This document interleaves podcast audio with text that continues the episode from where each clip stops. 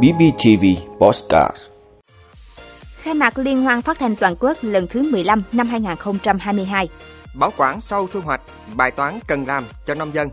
Bộ Công Thương yêu cầu mở ngay đợt cao điểm kiểm tra giá bán hàng hóa.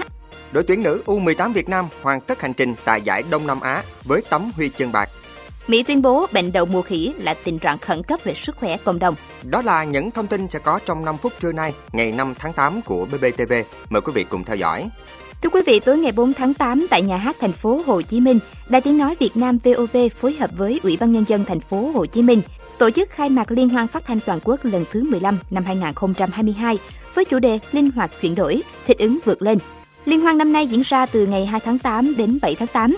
Điểm mới trong Liên hoan phát thanh toàn quốc năm nay là ban tổ chức quyết định tổ chức thi và trao giải giọng vàng nhằm phát hiện và tôn vinh những phát thanh viên, người dẫn chương trình có giọng đọc, dẫn chương trình phát thanh xuất sắc. Trao giải cho hai thể loại, kỹ thuật dàn dựng xuất sắc và ứng dụng nền tảng số. Kể từ lần đầu tiên được tổ chức năm 1994 đến nay, Liên hoan phát thanh toàn quốc đã trải qua gần 30 năm với 14 kỳ liên hoan, đánh dấu sự trưởng thành cả về lượng và chất của những người làm phát thanh cả nước. Tại lễ phát thanh, các đại biểu đã được nghe những phóng sự xúc động, được giao lưu với các nhà báo về những câu chuyện tác nghiệp, đặc biệt là trong thời kỳ cả nước gồng mình chống dịch Covid-19. Ban tổ chức Liên hoan phát thanh toàn quốc cũng đã vinh danh ban giám khảo, những người có phần quan trọng vào thành công của Liên hoan. Liên hoan là ngày hội lớn, là dịp để những người làm phát thanh cả nước thể hiện cao nhất tâm huyết, tài năng, trách nhiệm và những phẩm chất của người làm báo nói. Đây cũng là cơ hội để đài phát thanh truyền hình các tỉnh, thành phố trên cả nước cùng trao đổi về những xu hướng phát triển của báo chí hiện đại, đồng thời tìm ra những cách làm mới phù hợp hơn nữa với công chúng.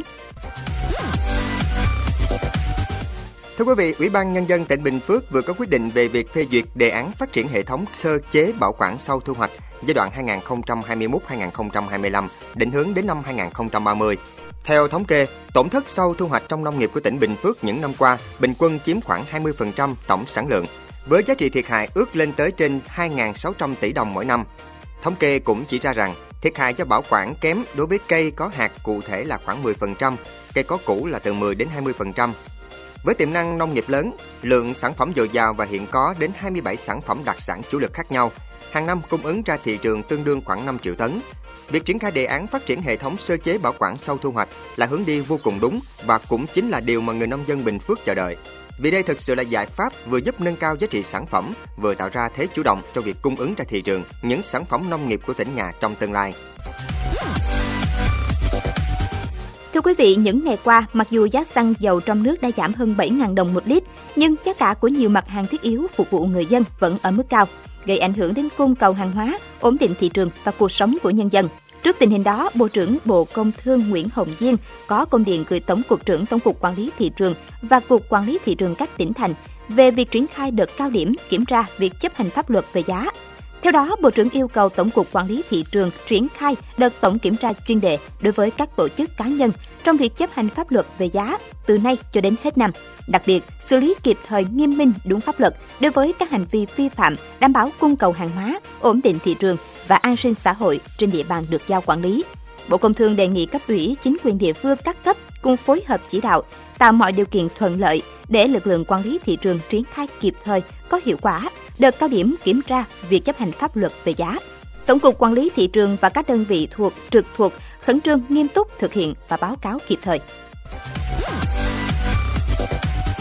Thưa quý vị, đội tuyển nữ U18 Việt Nam dưới sự dẫn dắt của huấn viên Akira Ijiri chơi đầy cố gắng nhưng không thể làm nên bất ngờ trước Australia ở trận chung kết giải vô địch bóng đá nữ U18 Đông Nam Á và nhận vị trí Á quân.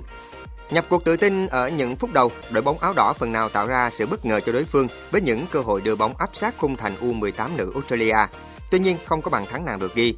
Sau những phút đầu bất ổn, đội tuyển nữ U18 Australia dần lấy lại thế trận nhờ sự vượt trội về thể hình. Các học trò của huấn luyện viên Ijiri Akira chỉ cầm chân đối phương được 40 phút trước khi Siana Seveska đệm bóng cận thành từ đường chuyền của đồng đội mở tỷ số của trận đấu. Tới phút 52, đội tuyển U18 Australia nhân đôi cách biệt Tiếp tục là pha đệm bóng cận thành Mary Stanick ghi tên mình lên bảng tỷ số. Đội tuyển nữ U18 Việt Nam trên nỗ lực trong những phút sau đó để tìm kiếm bàn thắng cũng như bảo vệ mảnh lưới của đội nhà. Dù vậy, không có thêm bàn thắng nào được ghi cho tới khi kết thúc trận đấu. Đội tuyển nữ U18 Việt Nam để thua nữ Australia 0-2 để vượt mất ngôi vô địch về tay đối thủ.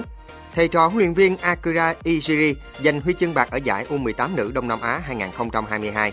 Đội giành huy chương đồng là U18 nữ Thái Lan khi đánh bại Myanmar 2-0. Ngọc Minh Chuyên của U18 nữ Việt Nam đoạt danh hiệu cầu thủ ghi nhiều bàn thắng nhất giải.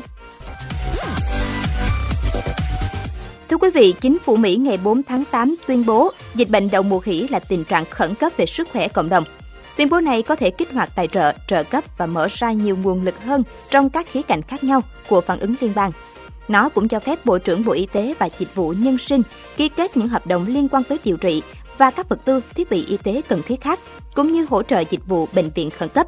Các trường hợp khẩn cấp về sức khỏe cộng đồng kéo dài trong 90 ngày, nhưng có thể được gia hạn bởi Bộ trưởng Bộ Y tế và Dịch vụ Nhân sinh. Giám đốc CDC Mỹ Rochelle Walensky cho biết việc tuyên bố tình trạng khẩn cấp về sức khỏe cộng đồng sẽ cung cấp các nguồn lực và tăng khả năng tiếp cận dịch vụ chăm sóc, mở rộng khả năng chia sẻ dữ liệu của CDC. Một số chính trị gia đã kêu gọi ban bố tình trạng khẩn cấp về sức khỏe cộng đồng liên bang liên quan tới bệnh đậu mùa khỉ, nói rằng điều này sẽ báo hiệu đây là một đợt bùng phát dịch bệnh nghiêm trọng tại Mỹ. Cho đến nay, đã có hơn 6.616 ca mắc đậu mùa khỉ được phát hiện ở Mỹ, Hầu hết các trường hợp nhiễm bệnh tại nước này tập trung ở cộng đồng đồng tính nam, chủ yếu là những người đàn ông có quan hệ tình dục đồng giới.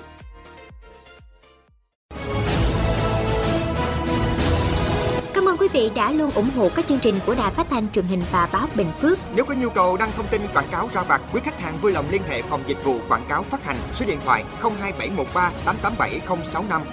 BBTV, vì bạn, mỗi ngày.